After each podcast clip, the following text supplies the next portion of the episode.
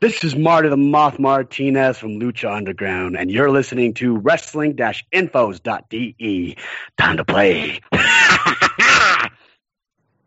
Einen wunderschönen guten Abend, liebe Wrestling-Infos, DE-Talk-Freunde und herzlich willkommen zu unserer Review zu NXT Takeover Brooklyn 3. Ja, es gibt dieses Wochenende so viel auf die Ohren. Zuerst haben wir euch den Wochenrückblick mit einer gleichzeitigen Preview auf den SummerSlam gebracht. Dann gab es heute viel zu lesen. Einiges an News ist noch gekommen. Dann natürlich die, die Last-Minute-News sozusagen vor dem SummerSlam. Der geht ja heute über die Bühne. Der Roundtable ist da. Morgen hoffen wir eine Review zu bringen. Also heute ist ja Sonntag. Morgen am Montag dann die Review. Mal schauen, was geht.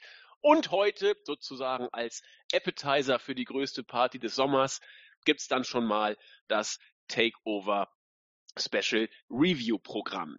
Große Ereignisse fordern nach großen Maßnahmen. Zum einen habe ich deswegen nämlich zwei Leute an meiner Seite. Zum anderen ein, mit dem ich, ich habe eben schon mit ihm gesprochen, gefühlt seit ja, fast einem halben Jahr. Und es ist, glaube ich, nicht nur gefühlt so, es entspricht, glaube ich, sogar den Tatsachen, kein Podcast mehr gemacht habe umso größer meine Freude, dass er wieder dabei ist. Er wurde auch schon mehrfach gefordert auf der Startseite. Ich habe ab 100.000 Posts aufgehört zu zählen.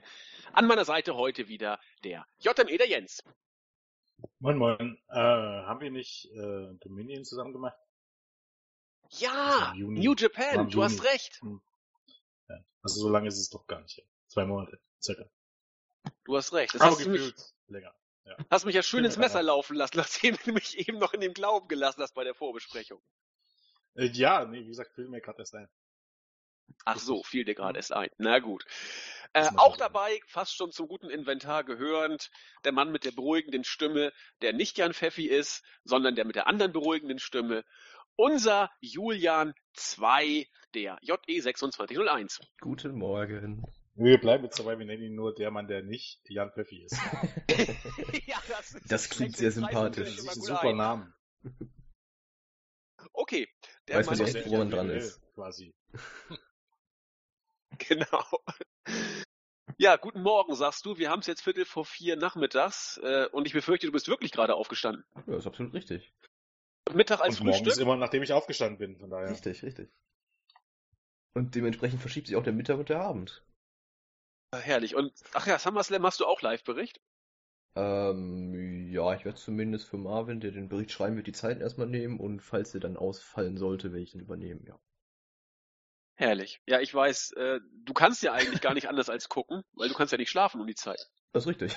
Also, also quasi, äh, wenn es so läuft wie gestern, macht Marvin die Berichtsshow und du den Rest. Genau. Äh.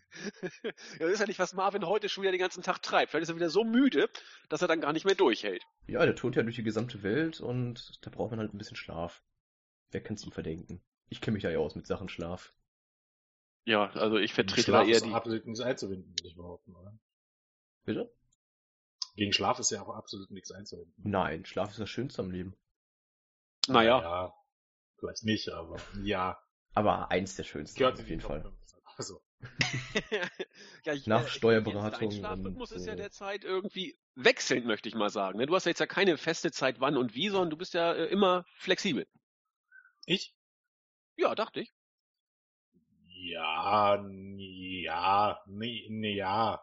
Kommt so. drauf an. Also ja, es gibt Zeiten, wo ich da ein bisschen äh, anders arbeiten gehe, dass ich erst 0 Uhr zu Hause bin, soll heißen, ähm, da ist da nicht viel mit früh um sieben aufstehen. Aber so wild ist es ja jetzt auch nicht. Also das, das klang so, dass du fast so gefühlter Schichtdienst wärst, aber das ist ja noch im ja, Rahmen. Ja, es ist, es ist Schicht, jein, ja, aber ich bin, ich habe mich einfach geweigert, Nacht zu gehen. ich habe gesagt, bis, bis 0 Uhr ist okay, äh, was nach 0 Uhr ist, da ist dann eher ohnehin nur äh, Notfallbesetzung, dass quasi jemand da ist und das wollte ich nicht, das ist mir zu langweilig. Also kann ich nachvollziehen. Ja. Apropos langweilig. Was wohl nicht langweilig war, dürfte die letzte, oder die letzte ist gut, es war die letzte, aber auch die aktuelle Takeover-Show gewesen sein. Wir haben wie immer fünf Matches auf der Card gehabt und wie immer ist einiges passiert. In den letzten Monaten gab es ja immer diese Äußerung, ja, NXT, die Weeklies waren selten das Gelbe vom Ei, aber jetzt sind sie irgendwie gar nicht mehr so toll, wie sie zumindest zu Anfang mal schien. Aber es war ja immer bei NXT so, die Weeklies sind nicht das, was äh, NXT ausmacht, es sind die Takeover-Specials. Das war so grob der Tenor, ähm, der immer so durch die Internetgemeinde ging. Dafür waren die Takeovers eben absolute Bretter. Immer wieder war es dann in den letzten Monaten so, dass Superstars ähm, von dem Takeover, äh, von dem NXT-Roster ins Main-Roster hochgezogen wurden. Manche sagen, vergewaltigt wurden. Äh, das, das, kann man auf den Einzelfall darauf abstellen, kann man drüber reden. Auf jeden Fall hatte Takeover einen gewissen, oder ich komme mal auf Takeover, hatte NXT einen gewissen Aderlass zu verzeichnen, was sich dahingehend auswirkte, dass vielen die Specials ja immer noch zwar gut bis sehr gut erschienen, aber diese gewisse Magie nicht mehr da war. Ich habe jetzt im Board und auf der Startseite jetzt häufig gesehen, nicht nur, dass die meisten diese Show gut bis sogar sehr gut fanden, sondern auch dieses alte NXT-Flair, diese Magie wieder gespürt haben. Wie habt ihr es gesehen, was diese Magie angeht, um dann nachher in die Matches mal reinzugehen? Na, ich finde einfach, dass dieses, äh, das Takeover oder vielleicht auch die Show gestern einfach auch über die eigentlichen Tatsachen deutlich hinwegtäuscht. Äh, denn Fakt ist, die Show war eigentlich ziemlich mies aufgebaut. Punkt. Also jetzt mal abgesehen, also finde ich zumindest, ich habe jetzt auch nicht alle Weeklies gesehen, weil es mich auch einfach die nicht mehr wirklich packen und auch schon das letzte Takeover fand ich nicht mehr so pralle. Ähm, bis auf Asuka gegen ähm, Asuka gegen Ember Moon war jetzt nichts, was jetzt irgendwie groß aufgebaut ist. Und dafür, dass man im Grunde sich Monate Zeit lässt dafür, was immer die Stärke war von NXT, war auch Drew McIntyre gegen Bobby Roode ein absolut weaker, ein absolut schwacher äh, Main-Event-Aufbau. Also im Grunde, wenn du dir mal ansiehst, was, was so die Main Events von den Takeover-Shows in den letzten Jahren waren, dann war das wahrscheinlich vermutlich mit der am schwächsten aufgebaute. Dann hat sie das Take-Team-Match, ja, okay, jetzt könnte man sagen, ja, haben viele drauf gewartet oder so, aber auch da, äh, allein das Hype-Video, was wir da vorgebracht haben, täuschte, glaube ich, ein bisschen über die eigentlichen, über den eigentlichen Punkt des Ganzen ein bisschen hinweg. Und ja, die restlichen Matches, muss man so sagen, waren gar nicht aufgebaut. Das war, die waren auf die Karte geklatscht. Und ähm, da vergisst man, glaubt dann ein bisschen, also das, das vergisst man halt, wenn man eine gute Show sieht, ne? Und äh, Takeover war eine gute Show, aber das, was darauf hingeführt hat und was im, im Grunde ähm, Takeover immer ausgemacht hat, das hat im Vorfeld einfach gefehlt. Und dann muss man auch ganz ehrlich sagen, für die, das Talent, das man bei NXT hat, ne, macht man auch aus den Weekly-Shows viel zu wenig. Beziehungsweise auch eben aus dem Aufbau. Also von daher finde ich, dass qualitativ, naja, was, was heißt qualitativ, aber dass NXT schon stark gelassen, äh, stark nachgelassen hat im Vergleich zu den letzten Jahren. Und das Event als solches? Ja, wie ich bereits sagte, dass äh, die Show gestern in sich, gestern war gut, vielleicht sogar sehr gut, je nachdem. Ähm, aber wie gesagt, übertüncht halt den Gesamteindruck. Ja. ja, okay. Julian, ähm, ja, insgesamt kann ich da nur zustimmen. Die Show an sich war halt wirklich, insgesamt würde ich sagen, gut bis, ich sag mal, na, nicht ausgezeichnet, sondern nur zwischen gut und ausgezeichnet, so ein Stück dazwischen.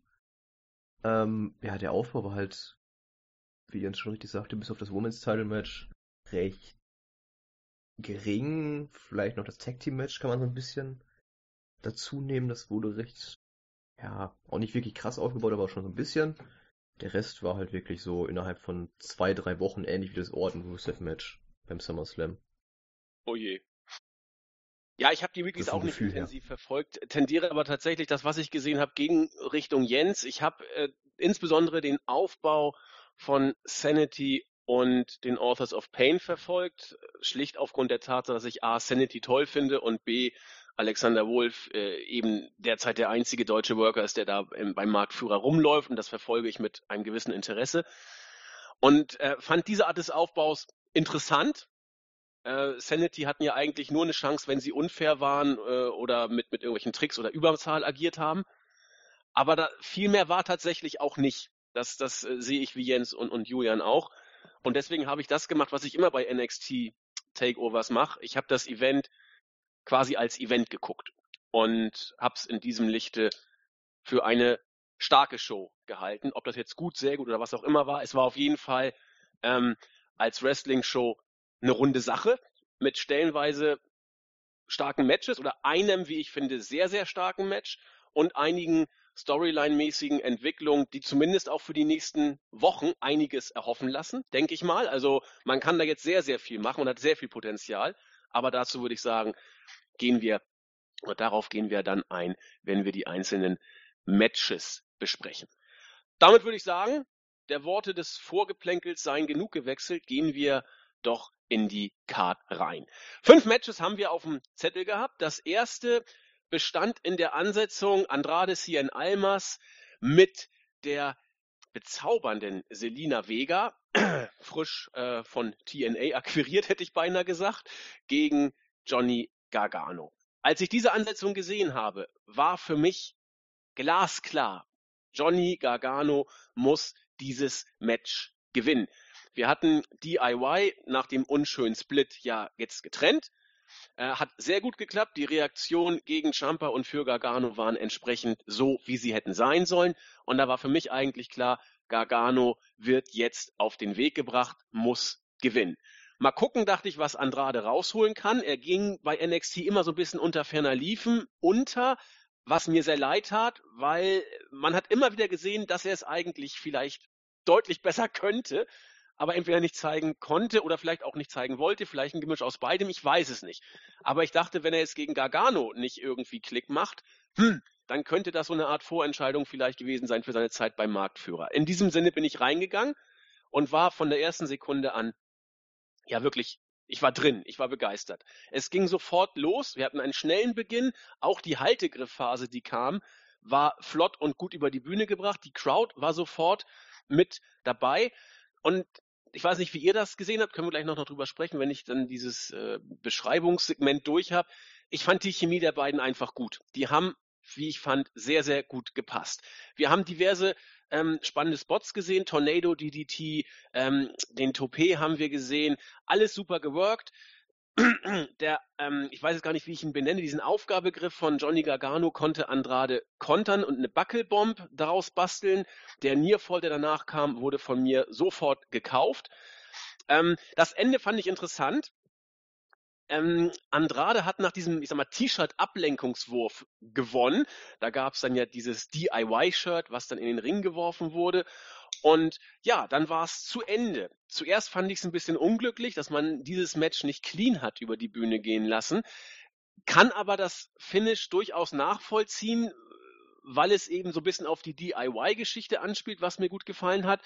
Und so ein bisschen, das haben wir auch bei uns im Board heute gesehen, ich meine, Crestfallen hat es geschrieben, wir haben jetzt so ein bisschen Gargano auf den Spuren von Daniel Bryan, der sympathische Underdog, man möchte ihn eigentlich anfeuern, aber er verliert erstmal. Mal gucken, in welche Richtung es geht. Das Match als solches fand ich Bombe. Irgendwo zwischen dreieinhalb und vier Sternen würde ich hier gehen. Wenn jemand sagt, vier Sterne sollten es sein, würde ich damit nicht streiten wollen mit dieser Auffassung. Für mich Match of the Night, klasse Beginn. Ja, würde ich schon so weitestgehend mitgehen. Ähm, positiv war, oder was heißt was positiv? Vielleicht dumm ausgedrückt. Ähm, der Vorteil für das Match war, glaube dass es der Opener war und dass die Fans dadurch auch relativ schnell drin waren, weil, ähm, wie gesagt, Aufbau gab es keinen und dementsprechend ähm, Andrade Sin Almas ist ja jetzt auch nicht unbedingt das, was man Ober nennt.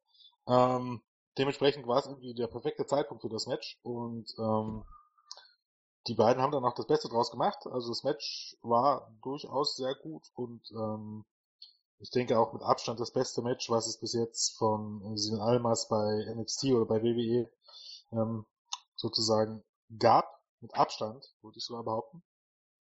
Ähm, ja, das Finish, ja, ne, ist halt der Punkt bei WWE darf ein Heal nicht clean gewinnen. Ähm, es sei denn, ne, wie das Babyface ist ein Chopper oder steckt ganz tief in der Scheiße. Ähm, es nimmt halt immer ein bisschen weg, weil ich finde, auch so ein Match darf durchaus mal clean enden, egal in welche Richtung. Mhm. Was mir nicht nur hier aufgefallen ist, sondern auch bei anderen Matches, war einfach, ähm, dass man durchaus mal ein bisschen so äh, bestimmte Spots oder so bestimmte Match-Ausrichtungen, die man ähm, im vergangenen Monat äh, anderswo gesehen hat, in einem anderen Land, äh, in einer anderen Te Zeitzone sozusagen, äh, dass man äh, solche Spots hat immer versucht mit einzubauen. Ähm, ich glaube, das war auch eigentlich während der gesamten Show mehr als offensichtlich. Ähm, was auch nicht schaden kann, gute Dinge sich abzuschauen. Äh, definitiv nicht. Und äh, wie gesagt, es war ein sehr, sehr guter Opener, vielleicht sogar muss man sich lange zurückerinnern, aber zumindest der beste Opener in der WWE-Show seit langer Zeit. Jo, Julian. Äh, für mich war das das Match des Abends auf jeden Fall. Ähm, denn ich finde, da gab es kein besseres, logischerweise, wenn es mich das Match des Abends war. ja, also ich finde, die beiden, äh, wie du auch schon angedeutet hast, haben eine unglaublich gute Chemie zusammen im Ring.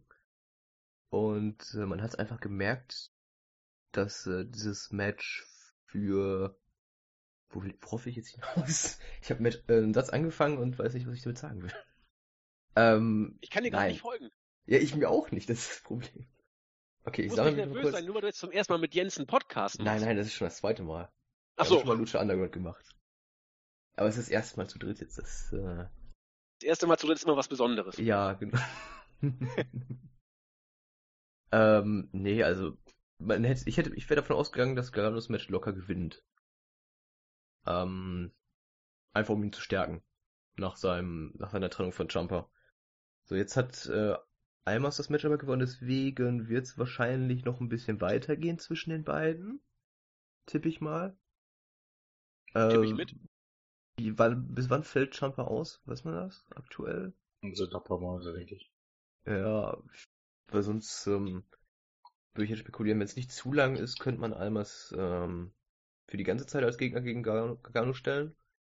Äh, andernfalls bräuchte er einen neuen Gegner irgendwann. Naja, die, die Takeovers kommen jedes Quartal einer. Jetzt wird der nächste Takeover, kommt in diesem Jahr noch einer?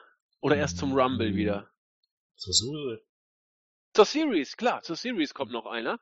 So, wenn du das überbrückst mit einem weiteren Match zwischen äh, Cien und äh, Johnny, dann hast du zum Rumble ähm, könntest du dann Champa gegen Gargano bringen. Ich weiß jetzt nicht, inwiefern ähm, Champa bis dahin schon wieder fit ist. Es wären dann schon noch ein paar Monate, aber ich weiß jetzt nicht, wie lange er noch braucht. Da haben wir noch keine konkreten Zahlen, glaube ich. Ne?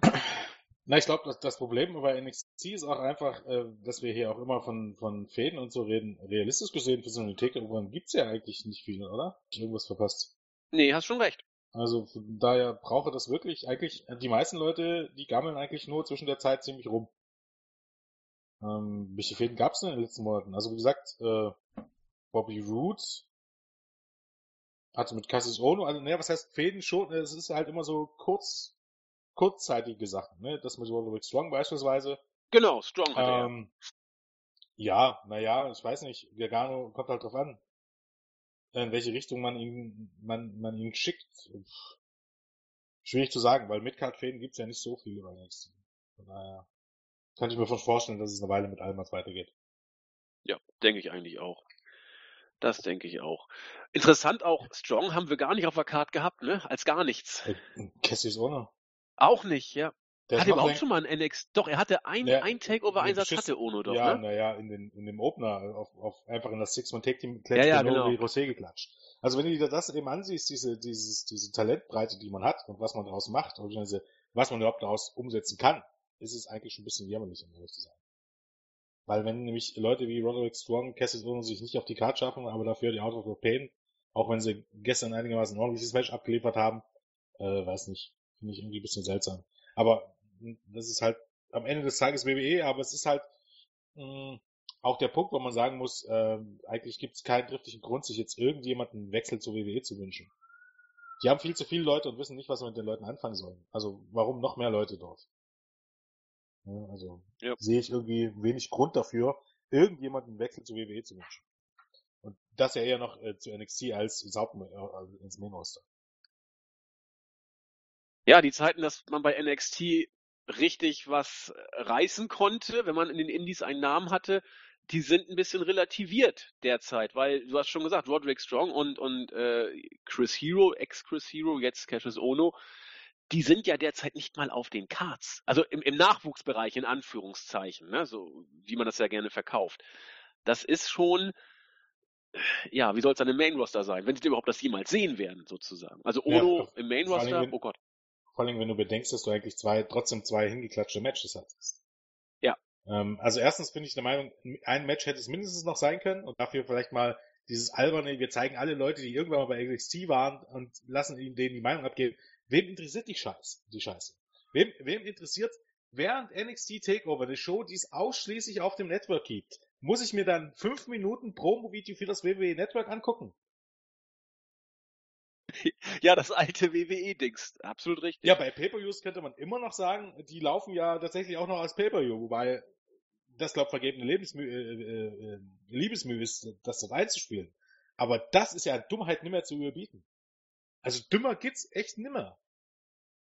Nee, das stimmt. Das ist reine Selbstbeweihräucherung oder verschenkte Zeit. Absolut. Okay, bleiben wir aber dabei. Opener wrestlerisch stark. Äh, NXT als Produkt als solches äh, nicht immer stark mit den Schwächen, die Jens aufgezählt hat, um es mal diplomatisch auf einen Punkt zu bringen. Ich würde gerne weitergehen zum zweiten Match oder hast du noch was anzumerken, Julian? Nein. Dann weiter. Das zweite Match. Ich war sehr, sehr gespannt drauf muss ich sagen. Einmal, ja, aus den eben schon genannten Gründen, weil ich Sanity eben toll finde und äh, den guten Herrn Wolf ganz besonders äh, verfolge. Ähm, gespannt war ich aber auch, wie man diese Vorgeschichte zwischen den beiden Teams würde lösen können. Denn das wurde ja auch in dem Hype-Video zu dem Match gezeigt.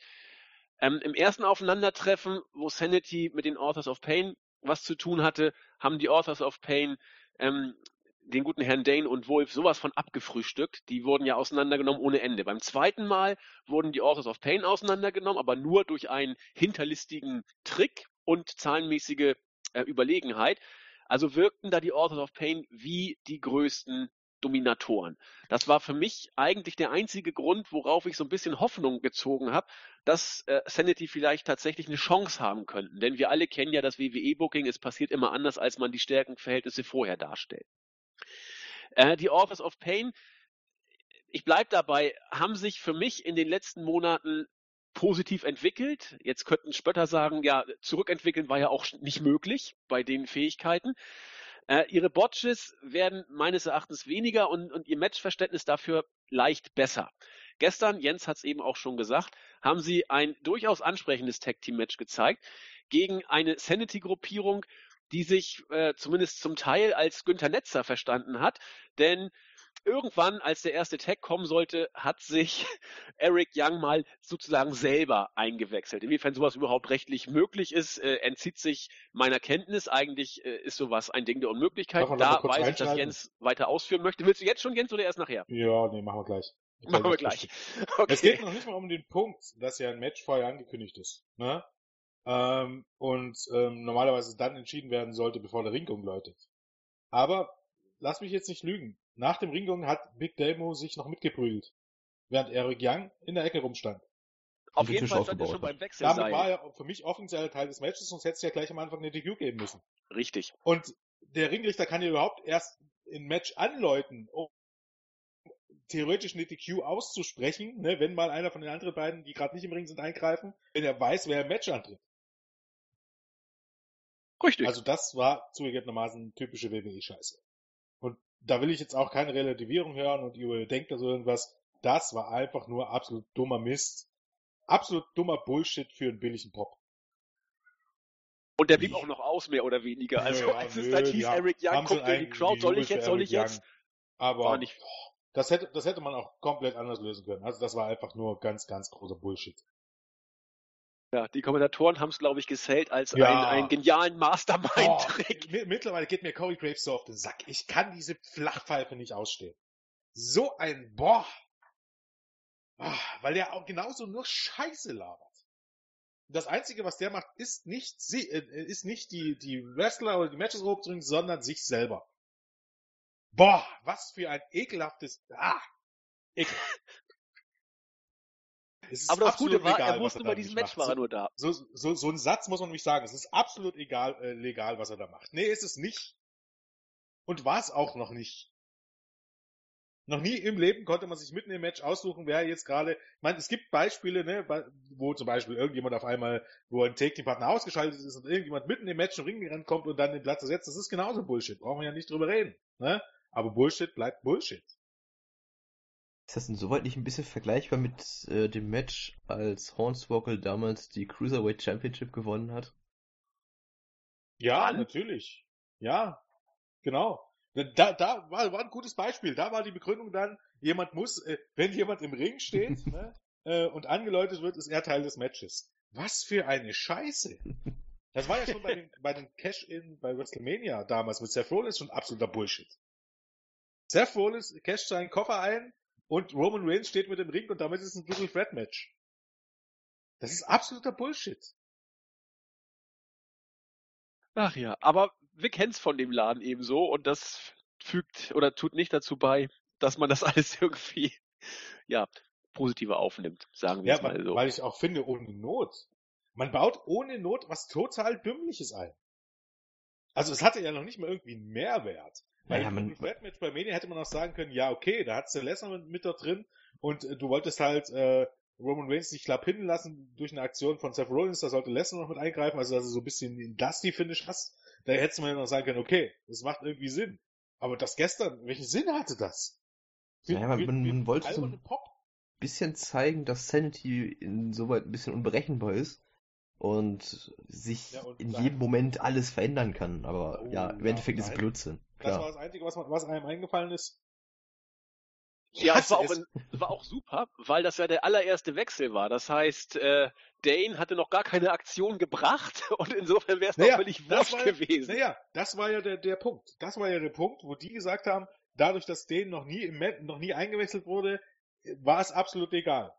Ne? Das ist ja das, was die versuchen zu verkaufen. Aber es ist ja Bullshit, weil der Ringglocke geläutet war, Demo sich schon mitgeprügelt hat, während er irgendwie rumstand, soll heißen, in dem Moment hätte ja die Q ja nach, hätte ähm, der Referee nachträglich eine DQ ausbrechen müssen. Richtig.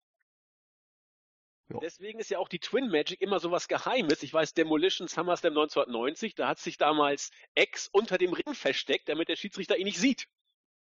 Und dann nur, hat er sich nur schade, dass Killian Dale und Eric Young sich nicht wirklich ja. ähnlich aussehen. Was denn? Nur schade, dass Eric Young und Killian Dale sich nicht wirklich ähnlich aussehen. Nee, eigentlich wenig. Ja, eben, das war also ziemlich dusselig. Ich habe auch hingeschrieben, vor, vor Beginn gab es einen Brawl und dann wechselt sich Eric, äh, Eric Young selber ein, in Klammern Unfug. Mehr habe ich dazu nicht aufgeschrieben. Okay, ähm, diesen Punkt, ich wusste, dass Jens dazu noch was sagen musste, auch als er sagte, wir machen das erst gleich und dann hat er gleich losgelegt. Ähm, zum Match selber. Es fing eher mau an, wurde dann aber stetig besser, fand ich. Ähm, ich war gespannt, wie man Sanity hier aufnehmen würde. Sie sollten wohl als Faces worken. Hat geklappt zu Beginn, aber eher bedingt. Wobei ich da die Face-Heel-Rolle auch nicht so richtig ge gepeilt habe, weil Sanity haben noch im Vorfeld als lupenreine Heels agiert. Warum sollten sie denn hier auf einmal Faces sein? Ähm, du, es gab Spots, da waren eigentlich eher die Alpha Pain die Faces. Also ja, genau, das meine ich ja. Beiden. Eigentlich genau. gab's nichts von beiden. Das hat mich völlig verwirrt. Ähm, auch, auch die äh, interessante Matchphase, warum ich dachte, dass das hier mit Young, dieser Trick war doch nicht so ein großer Mastermind-Hint äh, oder großer Mastermind-Plan. Denn als Young im Ring war, wurde er zuerst mal übelst auseinandergenommen. Also er hat da kaum was zu melden gehabt. Der Hot Tag mit äh, Alexander Wolf war dann auch vom Publikum jetzt nicht so aufgenommen worden, dass man sagte, oh, jetzt ist die Halle durchgedreht, weil der Hot Tag endlich geklappt hat. Er wurde zur Kenntnis genommen. Ein paar haben geklatscht, aber so richtig, naja.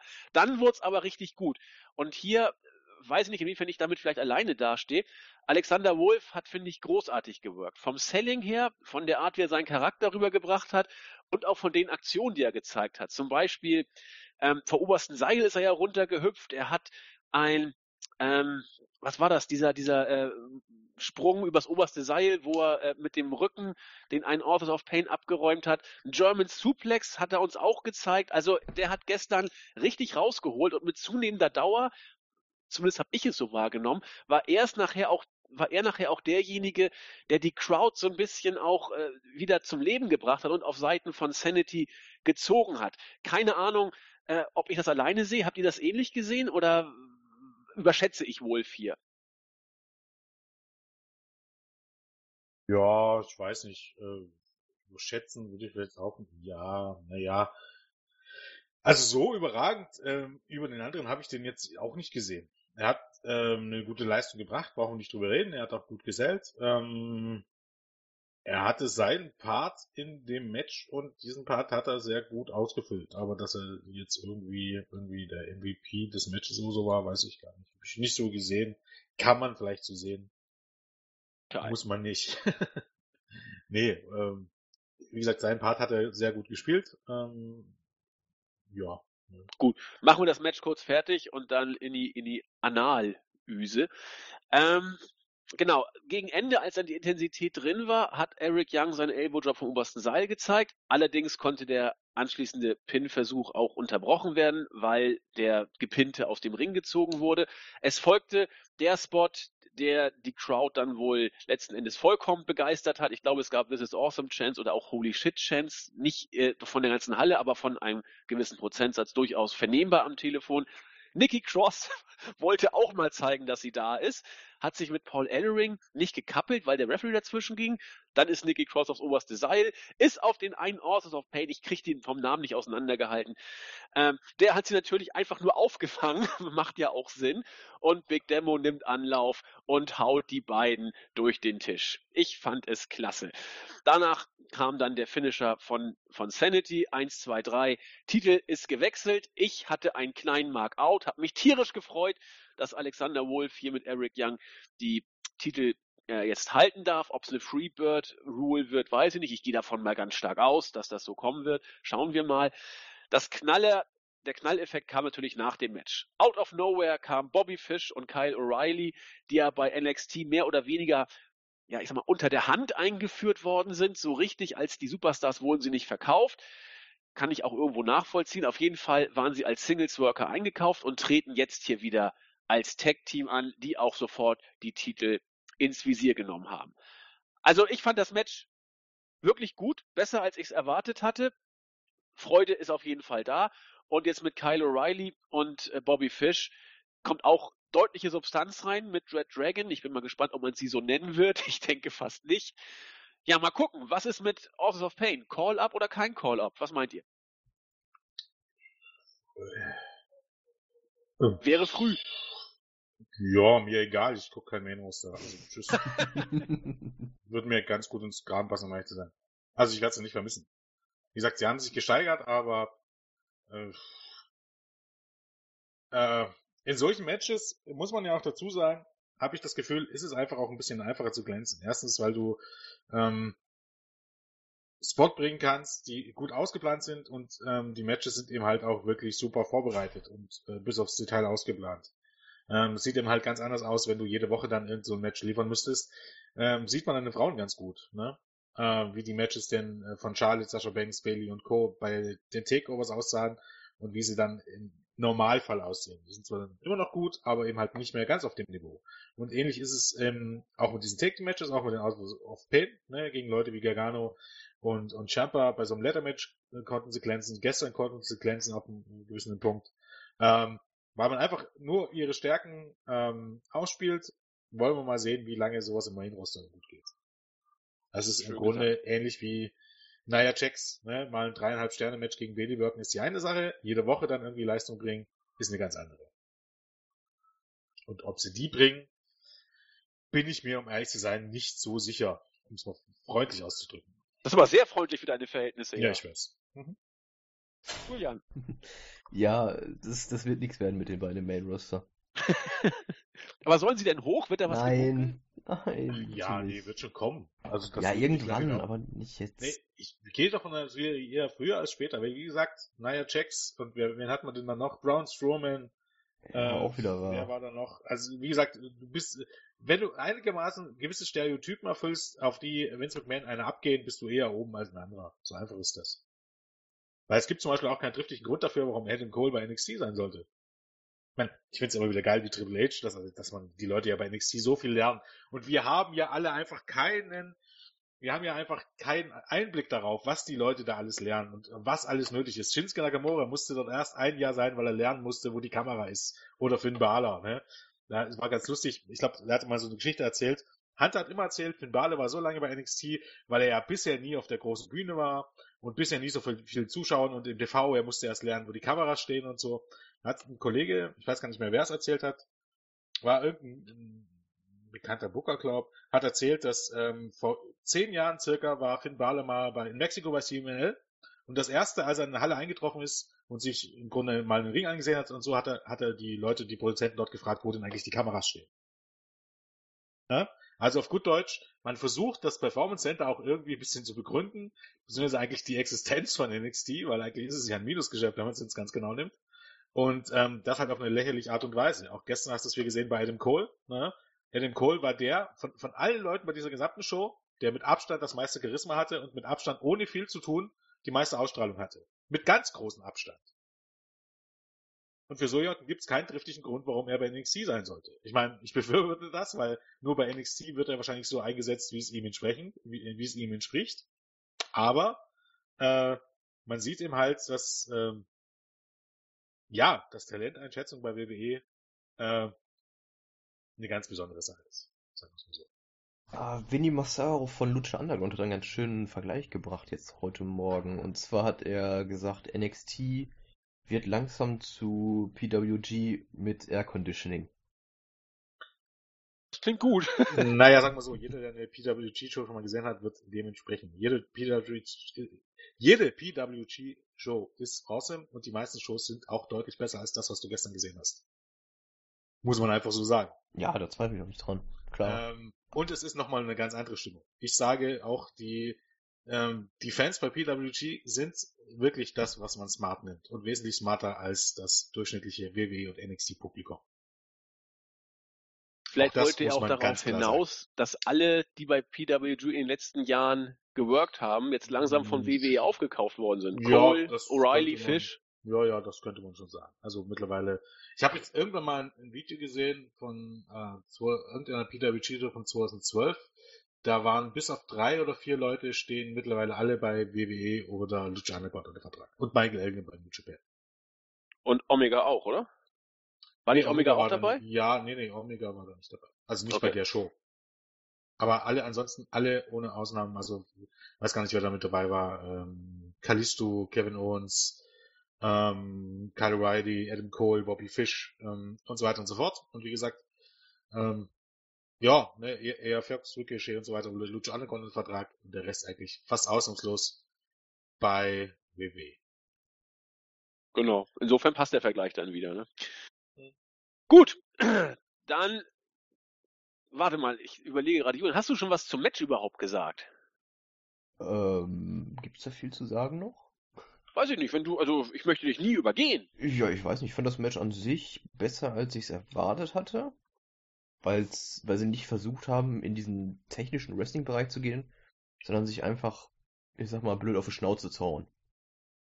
Und äh, der Spot mit Killian Dane, der Nikki Cross und ich glaube Akam war's, durch den Tisch befördert hat, das fand ich ganz cool. Ansonsten war das Match halt ja, zwei Teams kollidieren so ein bisschen und eins geht siegreich davon.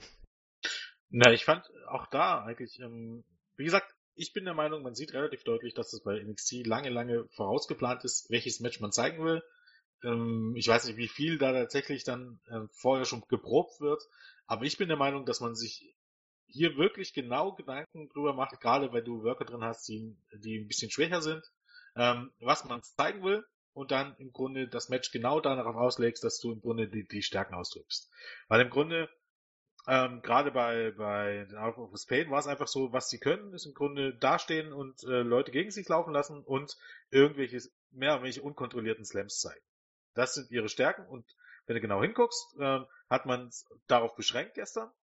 Äh, größtenteils äh, mussten auch wenig sellen eigentlich in, in dem Falle sondern heißen, ähm, wenn die in der Defensive waren, dann gab es einfach meistens auch Spot auf Spot auf Spot. Ne? Gab immer wieder Eingriffe, beziehungsweise ähm, gezielt eingebaute Spots, zum Beispiel hier dieser Superplex, den man da gezeigt hat, der war eigentlich auch ganz cool, wo ähm, die Alphas of Pain oder einer von den beiden wollte einen Superplex zeigen, hat, ich weiß gar nicht, gegen wem das eigentlich war, ich glaube, es war gegen ähm, Eric Young, ähm, hat Eric Young aber alleine nicht hochgekommen, der andere wollte ihn unterstützen, hat ihn halt so Powerpump äh, genommen ähm, und Nicky Cross hat dann den Fuß oder die Füße von Eric Young festgehalten, so dass seine auf den Out of Pain quasi dem anderen eine Powerbomb verpasst hat. Ne? Das sind eigentlich im Grunde ganz, ganz simple Spots, die aber immer funktionieren und damit im Grunde perfekt sind. Und das hat man gestern super gemacht und deshalb war es eigentlich auch ebenso ein sehr gutes Match. Vielleicht nicht ganz so ähm, ähm, gut wie der Opener, weil man eben halt auch sagen muss, keiner von den vier Leuten, die da im Ring stand, sind, ähm, sind wrestlerisch so begabt wie ähm, Gargano und, und äh, La Sombra, auch wenn der bisher das noch nicht immer zeigen durfte. Aber für das, die Voraussetzungen, die man hatte, hat man wirklich das Beste, mit Abstand das Beste draus gemacht. Also von daher kann man da eigentlich fast nur gratulieren. Und der Angriff danach von Kyle Riley und, und Bobby Fish, die wie gesagt Nigel Guinness hat äh, ja auch gesagt, Chasing the Dragon beispielsweise hat gesagt, dass ähm, die im Grunde äh, Ring of Honor und New Japan gerockt haben. Deshalb würde es mich jetzt auch nicht wundern, wenn sie die tatsächlich ähm, Red Dragon nennen, weil es eigentlich keinen triftigen Grund gibt, warum sie es nicht machen sollten. Wenn man mit den ja. NXT-Farben geht, vielleicht Yellow Dragon? Oder Black Dragon vielleicht. Ja, ich weiß nicht, ob die Copyrights irgendwo anders sind, aber wenn nicht, warum? Und wenn sie zu SmackDown hochgehen, heißen Blue Dragon. Ich weiß gar nicht, bei den Copyrights, bei sowas ist es eigentlich gar nicht so, weil ähm, das sind, sind ja im Grunde dann doch Wrestler, die jetzt nicht immer hundertprozentig independent sind, in dem Fall von den beiden jetzt, aber die auch jetzt nicht so festgebunden sind, dass jetzt die Promotion was sagen würde, jetzt äh, holen wir uns äh, die Copyright-Rechte, weil sie genau wissen, die würden sich dann mit den Leuten auch ziemlich versauen, wenn sie sowas machen würden. Also sowas macht TNA gerne und WWE gerne. Ich glaube aber Ring of Honor, New Japan. New Japan bis zu diesem Teil, wenn es eine Idee vom New Japan ist, ne, Bullet Club, aber die würden jetzt nicht sagen, äh, lassen wir uns jetzt mal einen Namen schützen, den sich haben die Wrestler einfallen lassen. Ja, das überlässt man dann schon äh, äh, TNA im Fall der Broken Hardys und so. Ich, ich glaube aber, was du gesagt hast, da ist was dran. Ähm, in Bezug darauf, dass man bei NXT die Leute ihre Matches vorher nicht nur im Detail planen lässt, sondern sie auch entsprechend einstudieren lässt. Denn gerade die Authors of Pain sind ein super Beispiel dafür. Dieses Match war richtig, richtig gut und man hat sie in den letzten beiden Takeovers auch mit äh, Leuten worken lassen, die auch überragend gut sind, nämlich Champa und Gargano, DIY, diese Tag-Team-Fehde. Das waren zwei bombenstarken, bombenstarke Matches, weil sie da eben auch Leute hatten, die die Authors of Pain A gut aussehen lassen können, weil sie sich B auf deren Stärken fokussieren können. Das waren auch klasse Matches. Und deswegen, Jens, je länger ich drüber nachdenke, hast du, glaube ich, völlig recht. Dass diese Zeit wird man den äh, im Main Roster nicht mehr geben wollen, auch gar nicht geben können. Du reist ja da mit der Freakshow von Stadt zu Stadt letzten Endes. Melzer hat es auch sehr schön gesagt, was du vorhin angesprochen hast. Äh, wenn du dir mal anguckst, Bailey und Sascha Banks, das äh, Match von Takeover Brooklyn 1, dieses Leitermatch. Und dann guckst, wie sie jetzt im Ring worken. Melzer war fast erschrocken, was da an Welten zwischen liegt.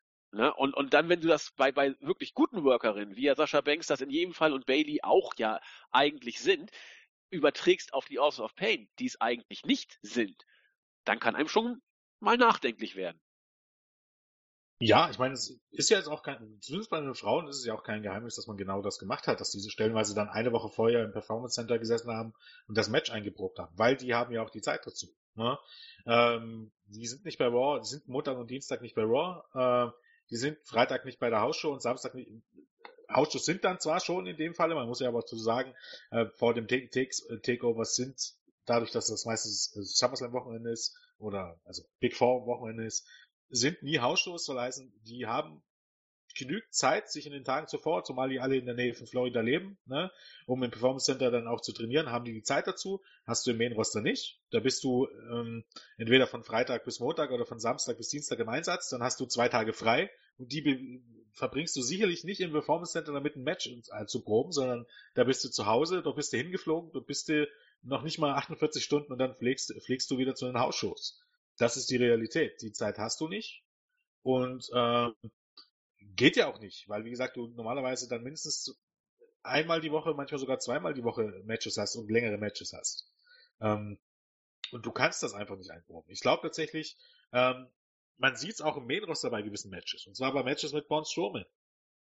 Und zwar diese Matches, äh, wo du Spot auf Spot hast. Genau das, was du im, im Grunde gestern hattest. Du hast hier gesehen, dass du hattest dort nie irgendwie eine Phase, wo du sagen musstest, die haben lange gesellt oder ähm, ähm, eine gewisse Übergangsphase oder irgendwas, hattest du gar nicht. Die haben Spot für Spot, das heißt, man konnte eigentlich in dem Sinne sogar ablesen, dass man gesagt hat, okay, äh, du bringst den Spot, dann macht ihr das und das, dann könnt ihr vielleicht auch ein bisschen improvisieren und nach zwei Minuten kommt der nächste Spot. Und äh, so hangeln die sich von, von Spot zu Spot, wenn man so möchte. Ne? Das ist ja nichts, was die sich haben spontan einfallen lassen, irgendwie eine Überbrückungsphase, sondern ähm, das waren vorher geplante Spots und das dürfte ja deutlich zu sehen sein.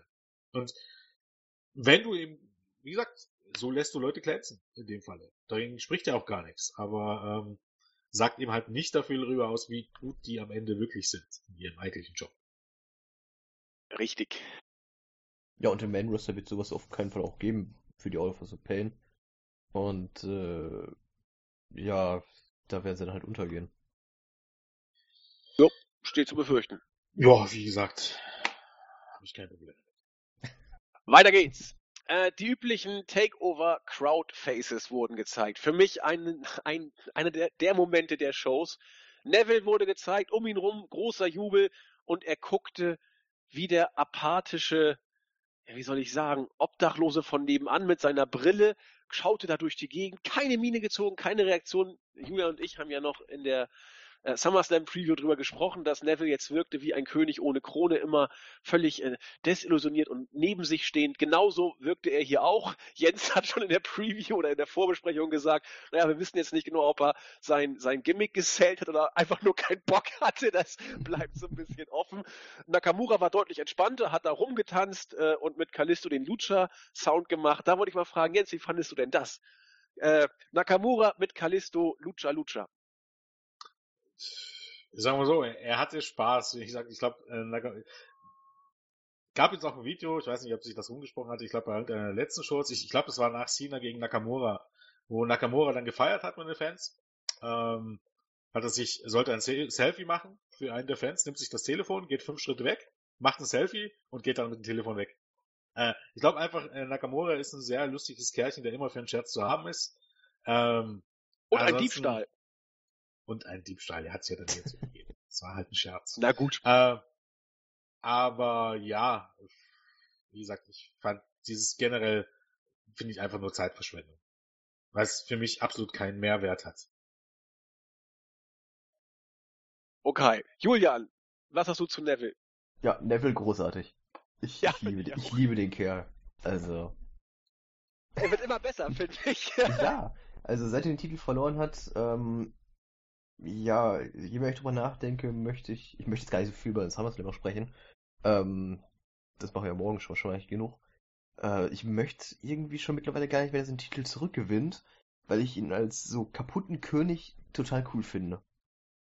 Ich möchte die Story auch sehen. Sein Charakter gewinnt an Tiefe und ich, ich finde, er macht das, er macht das großartig. Er macht das super. Neville ja. als der Broken King sozusagen. Könnt ihr eigentlich, jemanden irgendwie ein Mem basteln oder so mit so einem schiefen Krönchen auf auf sein Gesicht von gestern. Das würde ganz gut passen. Genau, irgendwie, Julia, so mach mal bitte irgendwie Brötchen. ein Bildschirmfoto davon oder sowas. Ich möchte das gerne irgendwie haben. Du bist ja unser Experte. mach ich doch, ja.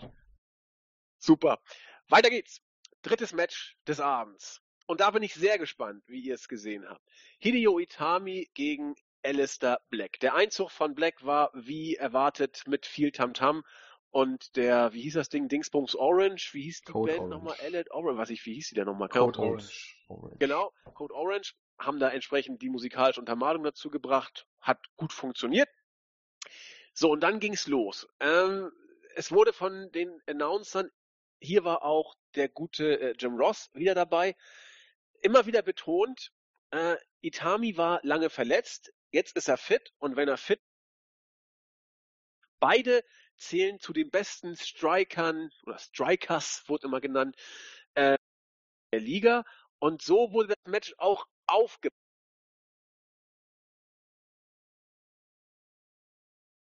Liegt das jetzt an mir oder? Nee, ich glaube, das okay. liegt nicht an uns. Was denn? Du äh, bist sehr abgehackt zu hören, also jetzt für ein paar Sekunden gar nicht mehr. Bin ich jetzt wieder da? Jetzt bist du wieder da. Offensichtlich, sonst würden wir nicht mit dir reden. Bin ich auch unabgehackt wieder da? Hm, Im Moment schon, ja. Okay, ich versuch's nochmal. Ähm, also, was ich sagen wollte, ich weiß nicht genau, wann ich weg war. Es wurde sehr stiff zu Werke gegangen, stellenweise. Black hatte dann ja auch relativ schnell schon eine blutende Verletzung äh, im Mund gehabt. Und ja, so haben die beiden das Match eigentlich geworkt. Ich war sehr beeindruckt von, von Itamis Leistung. Also der, sein Charakter deutet an, was ihn in Japan, finde ich, so groß gemacht hat in Sachen Charisma, Ausstrahlung und in der Art und Weise, wie er die Matchgeschichte erzählt. Ich fand ihn super. Äh, Black hat seinen Charakter auch entsprechend in Szene gesetzt. Die Moves waren, wenn sie denn kamen, auch spektakulär. Das eine war so ein Gemisch aus Michinoku Driver oder Falcon Arrow. Ich weiß gar nicht, was das für ein Move war, äh, den Itami da vom obersten Seil gegen Black gezeigt hat. Spektakulär war er. Was er letzten Endes sein sollte, konnte ich nicht richtig benennen. Irgendwann kam out of nowhere der Black Mass und äh, ja, Itami verlor, Black hat gewonnen. Ich glaube, an diesem Match scheiden sich so ein bisschen die Geister. Viele fanden es aufgrund ihrer Stiffness richtig gut. Manche konnten damit nur bedingt was anfangen. Ich zähle zur zweiten Kategorie. Ich würde das Match als gut bezeichnen, aber es war das erste, wo ich dachte, ja, hier hat mir irgendwie, mir persönlich, irgendwas gefehlt. Wie war es bei euch? Äh, na, realistisch gesehen muss ich fast sagen, ähm, dass es für mich eigentlich fast parisch steht. Ähm, ich fand das Match eigentlich nicht, vielleicht nicht ganz, aber doch fast so gut. Vielleicht die, die Anfangsphase sogar noch besser als der Opener. Eben darauf, dass es stiff war, eben äh, darauf, dass sie sich beide nicht geschont haben. Ähm, für mich wirkte das auch alles stimmig, also soll heißen, die Stile waren dann schon sehr stark verbunden. Ähm, war eben halt ähnlich mit dem Opener, wenn man so möchte, ging es um nichts wenn ich es jetzt übertrieben sagen möchte, und war auch nichts aufgebaut. Aber ich finde, wie gesagt, gerade die ersten paar Minuten, in denen sie sich im Grunde versucht haben abzutasten, wenn sie auch versuchen, äh, versucht haben, harte Treffer zu landen und eben dann halt auch schnell selbst gemerkt haben, dass sie beide denselben Stil gingen, fand ich schon richtig, richtig super. Ähm, zum, äh, zu Itami würde ich noch sagen, als er reinkam, da war mein erster Gedanke so, mein Gott, hat der Junge seine Karriere mit dem Wechsel in die USA an die Wand gefahren. Auf den hat gar keiner reagiert, wo der rauskam. Das kann man selbst im Main-Roster schon nicht mehr toppen, glauben. Das war Kurt Hawkins Niveau, wenn man ehrlich ist. Naja gut, sein Problem ist halt, dass er zwei, dreimal mit Verletzungen jetzt lange Zeit ausgefallen ist und dadurch auch in den Shows nicht wirklich präsent war, sag ich mal. Und äh, ja, ich habe auch, ich habe auch ja. persönlich keine Bindung zu ihm, sag ich mal so. Ja, weil er mit ihm auch jetzt nicht wirklich viel angestellt hat. Ja, auch das kommt dazu. Also wirklich eine, irgendwie eine sonderliche Storyline. Er hatte was jetzt mit Cassius ohne laufen. Keine Ahnung, was daraus geworden ist. Ging ja viel davon aus, dass es eben bei der Show Cassius Ono gegen äh, Itami laufen soll, nachdem Itami gedörnt ist. Das, das war ja, glaube ich, sogar vorher angekündigt. Naja, angekündigt nicht so richtig, nicht so wirklich, glaube oder? Ja, aber ich meine in den Tapings, dass es da ja, ja, relativ ja, genau, deutlich gezeigt wurde. Das hat man dann fallen lassen und spontan mal Black gegen Itami auf die Karte gesetzt. Also wie gesagt, ihm fehlt dann auch einfach äh, die Möglichkeit, sich über Storylines bisschen eine Charakterentwicklung Entwicklung aufzubauen. Die war gegeben eigentlich jetzt in den letzten Monaten. Man hat es dann aber nicht umgesetzt, warum auch immer. Ähm, ja, und ansonsten, wie gesagt, ähm, ich weiß nicht, was er jetzt bei WWE verdienen mag, aber ich glaube, das war bei Noah jetzt auch nicht so schlecht, zumindest äh, in den Nullerjahren. Ich weiß nicht, der Junge hat sich, glaube damit alles andere als einen Gefallen getan. Also ich kann mir auch gut vorstellen, ich weiß nicht, wie lange sein Vertrag läuft, es wurde ja schon mal gemunkelt, dass er, äh, sobald sein Vertrag läuft, die beiden in die Hand nehmen wird und wieder zurück nach Japan gehen wird. Ja, kann man für ihn nur hoffen. Kann man für ihn nur hoffen. Okay, Julian. Äh, ja, ansonsten zum Match, es war, ich sag mal, was anderes, als man sonst bei NXT sieht. Es war wrestlerisch nicht hochklassig, es war mehr eine Schlägerei. In der dunklen Gasse quasi. Ähm, zuerst mal zum Black's Entrance, den fand ich großartig. Ähm, ja, die, diese Live-Performance von Code Orange, die fand ich echt super. Ich mag auch den Song echt gerne und das passt ich einfach. So, ich kann mich bei der Band generell auch, auch schon bei dem, beim Anfang, bei den ersten, ich kann mich nicht entscheiden, ob die total scheiße sind einfach nur. Oder ob es einfach, ob es gewöhnungsbedürftig ist. Also naja, der Song an sich ist wirklich nicht schlecht, aber diese Live-Performance, was ist denn das? Das ist so wie so, so New Metal 2001 naja, klingt das so ein bisschen. Ja, ja, nee, New Metal eigentlich gar nicht. Eigentlich, die kamen für mich eigentlich rüber wie ein keine moderner Aufguss von irgendeiner 1992 Grunge Band, oder? Echt?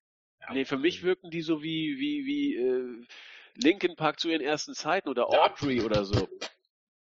Naja, ja, nee, weiß nicht. Nee, eigentlich ist damit gar nicht assoziiert. Ja, fand ich schon. Also, ähm, naja, tut ja auch nichts Sache. Nee, der Entrance war nee. super, ja. Ich fand die Performance auch super. Ähm, ja, es war atmosphärisch ohne Ende. Die ganzen Kerzen, die rumstanden, das ist echt cool gewesen. Waren übrigens keine echten Kerzen. Nein, übrigens keine echten Kerzen. Das waren, keine, das waren nur elektrische. Ich habe solche hier auch zu Hause. Die sind super. Die flackern wie echt, aber du kannst sie nicht auspusten. ja, wird wahrscheinlich ein bisschen windig sein, wenn der Air Conditioning drin ist in der Halle. ja, aber. Mich würde mal bei diesem Match eure Sternwertung interessieren. Oh Gott, fängt ja damit an. Ich, ich habe hab letztes, Mal schon gesagt, ich hab letztes Mal schon gesagt, dass ich mit Sternen extrem schwer tue. Dann lass ihn ähm, weg. Ich wollte nur mal fragen. Ich sag irgendwas zwischen 1 und 5. Ja, das ist gut. Wo es jetzt mittlerweile ja auch 6 gibt. Okay, äh, irgendwas zwischen 1 und 6. Nur in Japan. Puh. Äh, Nur jetzt im Tokyo Dome ist. Ja, wie gesagt, ähm, dreieinhalb schon. Ja. Alles klar. Also, dreieinhalb, drei, drei Viertel irgendwie so, ja. Ui, drei, drei Viertel ist schon stark. Ja, das ist stark. Alles klar. Julian weigert sich über Sterne zu sprechen, deswegen lassen wir ihn von den Sternen frei und kommen. Ich sehe nur Sterne. Bitte? Ich sehe nur Sterne. Wunderbar. Und kommt zum vierten Match des Abends. Auch das ein Match, auf das einige im Vorfeld gespannt waren. Gerade vor dem Hintergrund, Asuka muss doch jetzt langsam mal reif sein. Sie war es nicht. Es endete am Ende mit einer, es endete am Ende, das ist gut, es endete mit einer Titelverteidigung und das lassen wir erstmal so stehen. Zum Match selber oder besser gesagt schon zum Vorfeld des Matches, nämlich bei den Entrances, mir A bewusst, dass äh, Amber Moon nicht so over zu sein scheint, wie sie vielleicht sein müsste, um eine würdige Asuka-Ablöserin zu sein. Die Reaktionen waren, soweit ich es mitbekommen habe, alles andere als euphorisch. Sie waren wohlwollend, aber nicht voller Begeisterung. Genauso gespannt war ich auf den Entrance von Asuka. Vielleicht wurde es auch durch die laute Musik ein bisschen übertönt, aber es wirkte auch, wenn ich so mal ins Publikum geschaut habe, Asuka hat ihren Höhepunkt, was die Fanreaktion zumindest angeht, überschritten. Also bei den ersten zwei, drei Takeovers ist die Halle ja geradezu durchgedreht, wenn die ersten Klänge ihres Themes ertönt sind. Das hat sich alles so in eine gewisse Routine verwandelt. Sie kam raus, wurde entsprechend dann auch äh, anerkennt zur Kenntnis genommen, mit angemessenem Jubel, aber es war keine Euphorie mehr da, wo ich dachte, okay, äh, Asuka ist vielleicht reif, aber ist Ember schon reif für den Titel? Hm, mal gucken, wie man es booking-technisch löst. Das Match fing für mich grundsolide an, riss mich aber auch nicht mit. Ein paar flotte Spots zu Beginn, dann äh, eine Haltegriffphase, wo Asuka dann intensiv den linken Arm bearbeitet hat. Nach dem äh, Suplex draußen on the concrete, also auf diese Entrance, Eisenrampe will ich es mal nennen, wurde es dann langsam intensiver und besser. Das richtige, starke Ende fand ich dann eben entsprechend auch bombig. Also da gab es diverse Nearfalls, nachdem Asuka aus der Schaft von Moon ausgekickt ist, brannte dann vollends die Luft. Äh, ein Nearfall war dann so, dass Asuka eine illegale Aktion hatte, als sie dann äh, Amber Moon an der Hose festhielt. War eine Referenz, meine ich, auf das vorher, nee, vorvorige Takeover, wo sie ja auch nur durch diese Aktion den Sieg damals für sich äh, holen konnte. Diesmal nicht, der Ref hat's bemerkt. Äh, Ember Moon hat sofort mit einem Kick nachgelegt, aber auch der Nearfall ging letzten Endes daneben. Ganz am Ende konnte dann äh, Asuka den Asuka-Lock ansetzen. Ember Moon hat ausgetappt.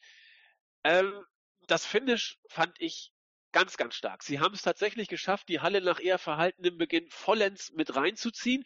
So steht am Ende für mich ein richtig gutes Diven-Match und die Frage, was hat man jetzt mit Asuka vor? Eure Meinung? Keine Ahnung. Äh, also das Match an sich fand ich auch gut. Ähm, ja, vom Gefühl her war es wahrscheinlich irgendwie das schwächste Match des Abends, wobei es halt auch ein bisschen unfair ist, das so zu betiteln, weil es war trotzdem äh, meiner Meinung nach ein gutes Match. äh, wenn auch kein herausragendes. Ähm, ja, ich finde, äh, man hat auch hier aus den Umständen vielleicht das Beste gemacht.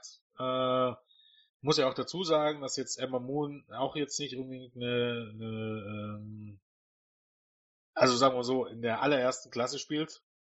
Ähm, zumindest bisher noch nicht. Ich glaube, die ist noch relativ jung, da kann das noch werden. Von daher ähm, hat man hier das Beste rausgeholt, ein gutes Match rausgeholt. Eigentlich wie immer eigentlich ein Match rausgeholt, ähm, wie man es von, von, von Asuka kennt. Ein gutes Match, oder von Asuka bei NXT äh, kennt. Ein gutes Match, aber am Ende fehlte irgendwas. Und ich glaube auch, ähm, es gibt verschiedene Möglichkeiten, was da fehlte. Zum einen äh, die Gegnerin, zum einen die Möglichkeit, sich darauf vorzubereiten, so wie es die Damen vorher getan haben. Ne? Äh, eben, also Sascha Banks, Charlotte und Co. Äh, ich glaube, ich könnte mir vorstellen, dass die längere Zeit hatten, um sich auf diese Matches vorzubereiten, denn anders kann ich mir das nicht erklären, um ehrlich zu sein, dass die Matches nicht noch besser werden mit Asuka, die eigentlich über Charlotte, über Sascha Banks, über Bailey, über Becky Lynch steht, deutlich über denen steht. Ähm, trotzdem ähm, es ist immer so, dass es irgendwas zwischen drei und dreieinhalb Sternen ist, immer ein gutes Match, nie herausragend. Auch hier finde ich wieder, ähm, Finish hast du ja schon gesagt, war wirklich, wirklich gut gemacht. Emma Moon ist wie auch alle anderen Damen, die bei NXT tummeln, nicht bereit äh, oder nicht, nicht, wird eigentlich für diesen Spot nicht angenommen und es gibt halt auch einfach niemanden.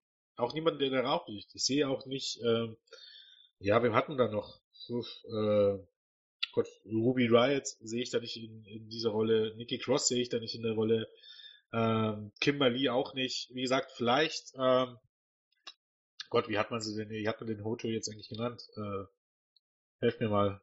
Äh, ah, ich weiß, wie du meinst. Moment. Äh, äh, erzähl mal weiter, warum sie das Zeug nicht haben oder wie es weitergehen könnte. Ich suche mal raus. Ja, warum ist ja immer ein bisschen schwierig zu sagen. Ich weiß nicht, ob es äh, ob sie noch zu grün sind, ob sie generell nicht talentiert genug sind, ob, ob das einfach das Limit ist, was äh, gewisse Pro-Wrestlerinnen haben. Äh, weiß ich nicht. Also warum kann ich so sagen? Äh, Kyrie Zane heißt sie jetzt. Das meinte ich doch. Äh, die wäre sicherlich eine Option. Äh, muss man ja auch dazu sagen, Median Classic, das Finale ist irgendwann im September. Würde also sehr, sehr gut passen. Äh, bis zur Survivor Series. Das ist dann praktisch ein ähm, ja, in Japan, Japanerin was es Japanerin-Match gibt, wobei ich davon ausgehe, irgendwie, ich könnte mir schon durchaus vorstellen, was besser zur Story passt, dass man das nicht überstürzt. Ähm, ich weiß nicht, wie man es ziehen will. Bis zu WrestleMania ist, ist es halt noch, noch arg lang. Aber ähm, Asuka gegen Sane wäre halt eigentlich eher so ein WrestleMania-Wochenende-Match. Wobei ähm, man ja jetzt schon gesagt hat, dass äh, Takeover Brooklyn eigentlich NXTs WrestleMania ist, aber ein Jahr wird man das wohl kaum ziehen können. Ich bin halt ein bisschen zwiegespalten. Survivor Series klingt fast ein bisschen früh. Auf der anderen Seite mit, mit dem Wind äh, aus der Million Classic, wenn es da Wind geben sollte, das weiß ja auch noch keiner, äh, wäre es durchaus möglich, dass wir das irgendwie am Survivor zu Wochenende sehen. Also man munkelt ja, man munkelt ja, dass, äh, oder Triple H sagt ja tatsächlich, dass die Million Classic besser sollen als die Cruiserweight Classic. Äh, beißt oh. ein bisschen, beißt ein bisschen mit den Berichten, laut denen kein Match deutlich über drei Sterne war bei den Tapings. Klappern Was ich mir auch Handwerk. gut vorstellen kann. Auch mit den Leuten, wenn ich mir angucke, wer weitergekommen ist, ähm, wem ich da auf einem wirklich hohen Niveau sehe, das sind, boah, drei, vier vielleicht. Ansonsten sehr viele, die grün sind und sehr viele, die talentiert sind, ähnlich wie Ember Moon, die aber sicherlich keine Weltklasse verkörpern. Was hältst du von der Variante, Asuka ungeschlagen ins Main Roster zu bringen? Ich will eigentlich nicht großartig über das Main Roster reden, um ehrlich zu sein. Ja, wissen wir ähm, doch, aber ist ja wenn, ein Teil der Karriere. Jetzt, nee, nee, nee, Main Roster ist im Grunde das Tod jeder Karriere. ja, das natürlich, aber auch der Tod ist ein Teil, der dazugehört. Ja, das mag sein, aber ist mir eigentlich im Grunde egal. Ähm, ob da nur ungeschlagen oder geschlagen, ich weiß, dass man es im Main Roster versauen wird, weil man jeden im Main Roster versaut. Mit Abstand. Außer die Leute, die immer noch Braun Strowman bejubeln, weil sie denken, das ist der, der next big thing. Wie gesagt, die sollen sich vielleicht mal anschauen, wie er genau eingesetzt wird. Man kann sich jetzt daran erfreuen, ist alles super, aber dass eben äh, das alles eine Frage der Zeit sein wird, sollte jedem bewusst sein. Aber solange wie es läuft, gut. Ansonsten, wie gesagt, ist für mich nicht von Interesse. Okay. Julian. Ja, so schön wie das Match aufgebaut wurde, so wenig hat's mich interessiert im Endeffekt leider. Ähm, ich bin nach der Anfangsphase, die recht in Ordnung war, sag ich mal. Ähm, dann ging es ja so langsam in diese etwas langsamere Phase rein. Und da habe ich dann so ein bisschen Kram drumherum erledigt, den ich auf dem Schreibtisch noch so liegen hatte. Ähm, das, das Match hat mich tatsächlich kalt gelassen. Leider. Ähm, ich, ich fand auch Ember Moon von Anfang an nicht als würdige Herausfordererin für Asuka. Und ich habe auch nicht eine Sekunde drüber nachgedacht, dass sie den Titel gewinnen könnte. Weil ich es einfach für unwahrscheinlich hielt, weil Ember Moon einfach nicht gut aufgebaut war dafür. Ähm, ja, ansonsten Asuka vielleicht hoch ins Main Roster. Andererseits könnte auch Ember Moon hoch ins Main Roster. Zumindest One Night Only. Ähm, ja, nach dem Match wurde Ember Moon ja recht viel applaudiert und bejubelt. Das fand ich ganz interessant. Und das war ja sonst immer bisher bei NXT so ein, so ein Zeichen dafür, okay, das hier ein Main-Roster-Call-Up vielleicht. Und ähm, ja, und wenn man, wenn man bedenkt, dass jetzt am kommenden Montag äh, in den gesamten USA so eine riesige Sonnenfinsternis oder sowas zu sehen sein wird. Äh, eine Solar Eclipse ist es, glaube ich, auf Englisch. Und äh, Ember Moons Finish heißt ja auch wie Eclipse. Es würde passen. Und WWE wird sich, ja, ich sag mal, sie würden es nutzen, denke ich mal. So schätze ich sie ein. Das wäre also möglich. Allein mir fehlt der Glaube. Ja, ist nur eine Option, die ich mal das stimmt. darstellen wollte. Option ist es. Was haben wir noch gesehen? Äh, Kevin Owens und Joe waren auch da, habe ich gar nicht gesehen. Ja. War ich denn da gerade? Na gut, habe ich verpasst. Ich glaube ich glaub tatsächlich, wenn man ähm, das so geplant hätte, dass diese ähm, Sonnenfenster, das kommt, dürfte ja nicht seit gestern bekannt sein, ähm, hätte man sowas schon angedeutet. Weil es ist nicht eigentlich eine perfekte Vorlage für irgendwelche, äh, für irgendwelche Hype-Videos. Eigentlich schon, ja. Aber so ist halt das Main Roster. Ja. Es wird mich nicht überraschen. Schauen wir mal. Wann, wann ist die nochmal, diese Sonnenfinsternis? Jetzt am Montag, kommenden Montag. Ja, ja, vielleicht will man Ember Moon schon hochpacken. Kann ja mit Naomi ein Tag-Team bilden. Ja, oder man macht wie halt mit Ty Dillinger so One Night Only, wie Dillinger bei Royal Rumble und das war's dann auch wieder. Also das mit diesem äh, Tag-Team mit Naomi will ich in keinster Weise jetzt so zu verstehen, dass man das negativ verstehen könnte. Äh, sondern weil sie ja beide doch mit, mit äh, diesem komischen äh, Licht-Entrance spielen. Also Amber Moon so diese dunkle mit den äh, komischen Kontaktlinsen und Naomi die neon-tanzende, was weiß ich, vielleicht kann man da ja irgendwie Dancing Moon oder so draus machen. So, genug. Weiter geht's oh, zum Main Event. Bobby Roode gegen Drew McIntyre. Also bei Root habe ich beim Entrance von Anfang an auch mal wieder intensiv drauf geachtet. Er ist immer noch over, der Entrance. Sehr over. Aber auch da kommt langsam ein bisschen Routine rein. Auch wenn der Entrance-Song nicht zu schlagen ist, meines Erachtens. Drew McIntyre, der ja zuerst reinkam. Ja, wie soll ich sagen? Ist er jetzt der Chosen One im Nachwuchsbereich? Die Reaktionen waren jetzt auch nicht so euphorisch. Oder habe ich da was verpasst? Ist die Halle durchgedreht, als er reinkam? So offene Frage? Geschlossene ja, Frage. würde ich jetzt nicht unbedingt sagen, dass sie jetzt durchgedreht sind. Ich meine, er ist schon, er wurde schon bejubelt. Durchgedreht würde ich jetzt nicht behaupten. Durchgedreht sind sie bei beiden nicht wirklich. Nee, ne? Also McIntyre hat ja so, ja? McIntyre hat ja teilweise sogar Berufe bekommen. Ja, ganz komisch. Obwohl er hier doch als Face geworkt hat. Na gut. Ja, das heißt ja heutzutage nicht mehr viel, aber ja. Du hast recht. Gut, was haben wir gesehen? Ein Match, das im zeitlichen Rahmen definitiv Main Event würdig war. Über 22 Minuten haben wir gehabt. Ansonsten, ich, ich, ich weiß nicht, wie ich sagen soll. Ein, ein typisches Bobby Roode NXT Takeover Main Event Match. Er hat jetzt ja einige bereits gehabt. Die sind immer absolut sicher und professionell geworkt. Also ein Beispiel äh, war der äh, Slam auf den Apron, den Root gegen Drew McIntyre gesetzt hat, der war absolut safe umgesetzt. Der sah richtig fies aus, auch wenn man sich die Zeitlupe angeguckt hat, hat man gesehen, wie sauber Root den umgesetzt hat. Das war richtig gut. Und genau so worked Root die Matches eigentlich grundsätzlich. Das sind selten äh, spektakuläre oder schnelle Aktionen, dafür sehr, sehr sicher und sauber geworkt. Dave Meltzer steht auf diese Matches. Die sind nicht immer so dass sie die Halle euphorisieren oder vollkommen mitreißen. Äh, auch dieses Mal war es so nicht. Also zumindest habe ich es so wahrgenommen. Und deswegen habe ich das Match auch ein bisschen, ja, wie, ich muss jetzt versuchen, die richtigen Worte zu finden, weil ich auch nichts Falsches sagen möchte. Äh, ich habe es interessiert, aber reserviert verfolgt. So kann man es vielleicht sagen.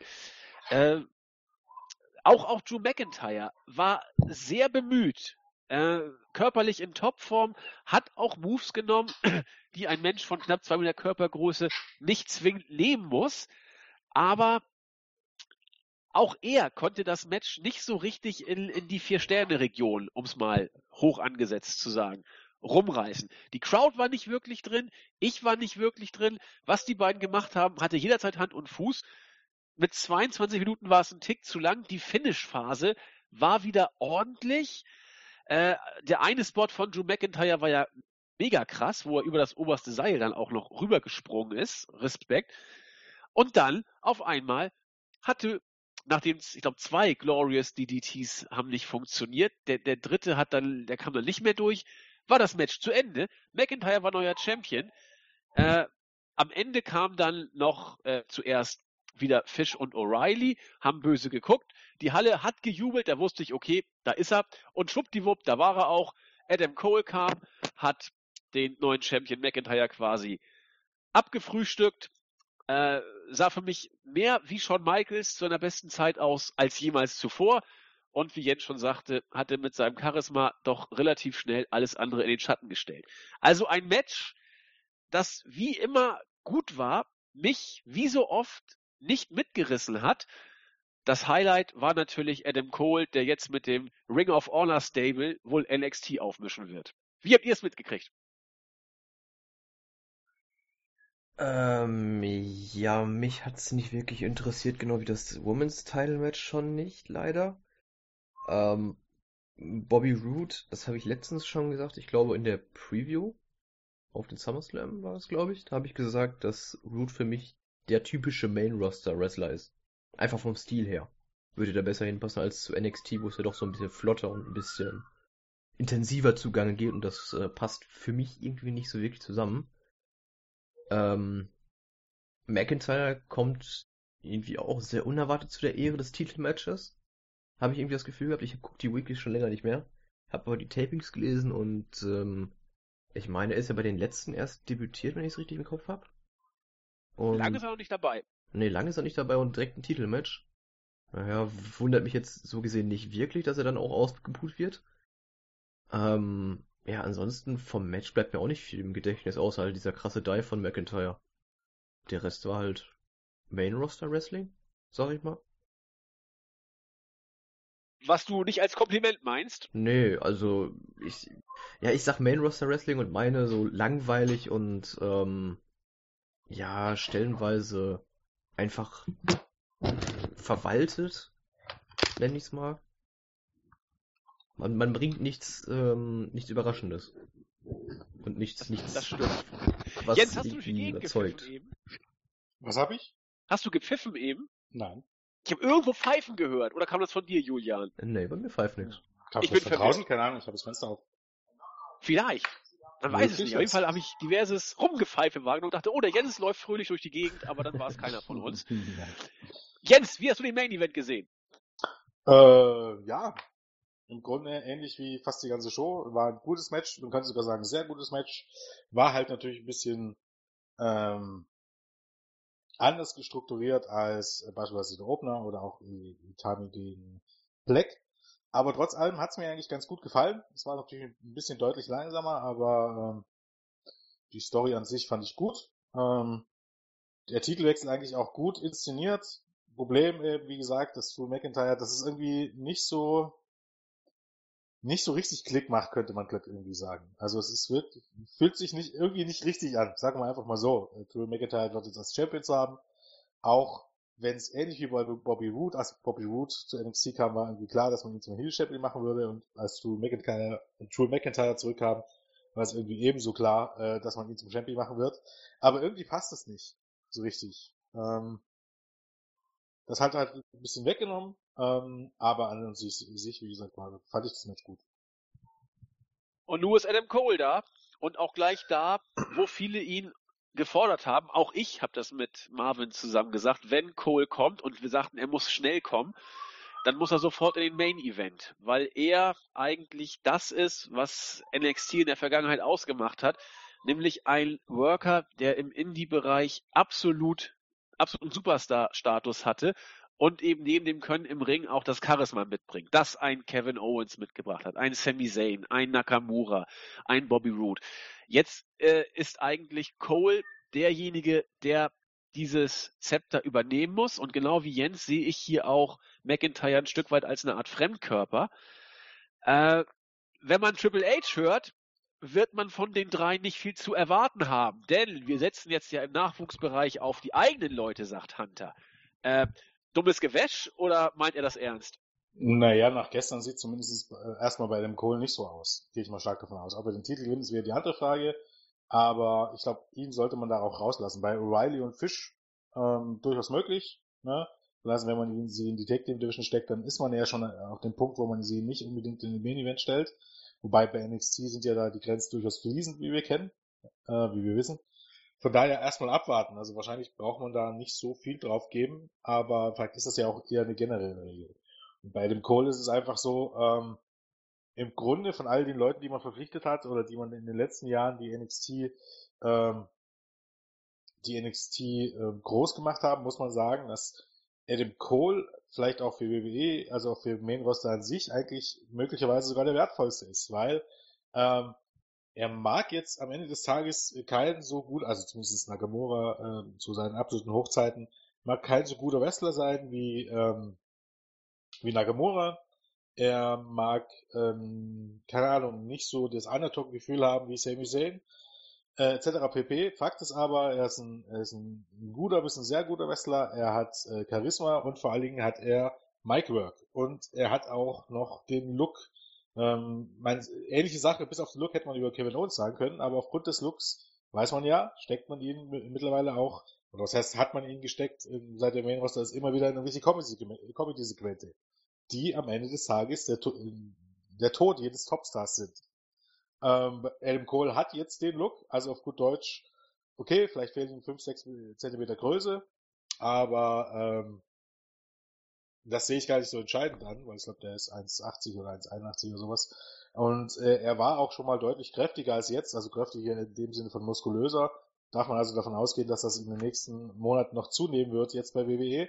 Von daher ist er eigentlich prädestiniert dafür, ähm, einen sehr, sehr großen Push bei WWE zu erhalten. Also wenn man es nicht mit dem probiert, dann weiß ich, um ehrlich zu sein, nicht mit wem. Ja, kann ich mir auch nicht vorstellen. Eigentlich muss Cole der Liga gleich seinen Stempel aufdrücken. 1,80 ist Adam Cole, habe ich gerade nochmal nachgeguckt. Ja. Das ist noch im Rahmen gerade so. Ja, es kommt ja, wie gesagt, da kommt es ja eher drauf an. Ne? Der hat halt so das typische, äh, grundsätzlich, ne, bis zu einem gewissen Punkt ist der halt auch ein Frauentyp. Wie gesagt, äh, den steckst du ein paar Monate in Performance Center in die Muckibude, was du eh da durchmachen muss. Dann hat er auch einen Körper, wo Vince er drauf abgeht, und dieses halbwegs, ne, wahrscheinlich nicht so ganz, weil Jinder Mahal wird nicht aus ihm mehr werden, Gott sei Dank. ähm, und dann hast du eigentlich alle Voraussetzungen, weil wie gesagt, er bringt eigentlich alles mit. Ich bin der Meinung, der ist am Mike äh, mindestens Top 10, wenn nicht Top 5. Und äh, sowas hast du bei WWE selten noch. Was du draus machst, ist wieder eine andere Frage. Wie gesagt, das ist war bei Kevin Owens auch der Fall. Ähm, und ähm, ich bin immer noch der Meinung, im Main Roster ist davon nicht allzu viel zu sehen. Aufgrund dämlicher Comedy, die ja überall reingepackt werden muss. Ja.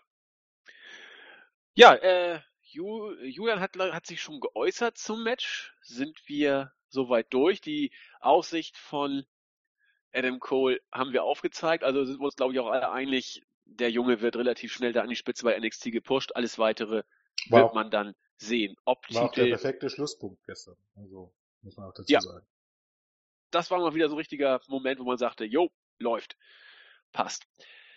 Gut, Fazit der Show haben wir ja schon gesagt. Äh, ich wiederhole es trotzdem nochmal. Für mich war die Show gut. Ob sie sehr gut war, weiß ich nicht. Liegt auch ein Stück weit im Auge des Betrachters. Es gab, wie ich finde, kein Match, was äh, im Bereich von vier bis fünf Sternen war. Dafür gab es auch kein Match, das irgendwie abgestunken wäre. Es war eine durch und durch konsequent und gut gebuckte Show, das die wrestlerisch immer zu überzeugen wusste.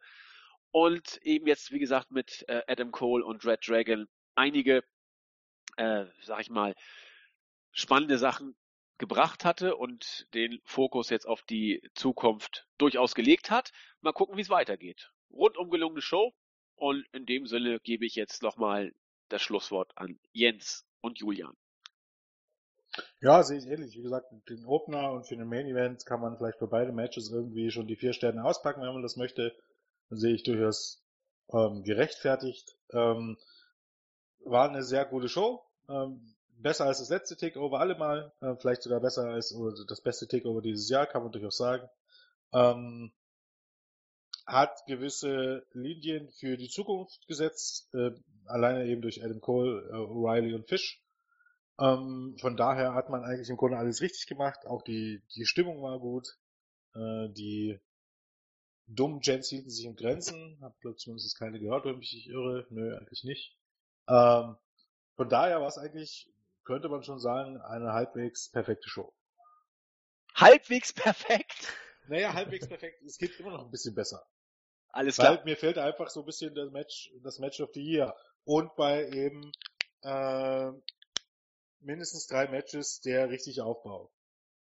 Es ist einfach so, der Main Event wirkt einfach nicht, weil es ist Drew McIntyre, wie gesagt, der hat sich in den letzten Jahren gemacht, aber es ist einfach nicht so, dass der angenommen worden wäre, dass man sagen könnte, okay, das ist jetzt der Mann, den alle erwartet hätten oder den, auf den alle gewartet haben und der jetzt den, die, jetzt den Champion entthronen soll. Ähnlich ist es mit Emma Moon. Jetzt fehlte da einfach was. Also, aufbaumäßig und auch irgendwie so der letzte Tacken fehlte.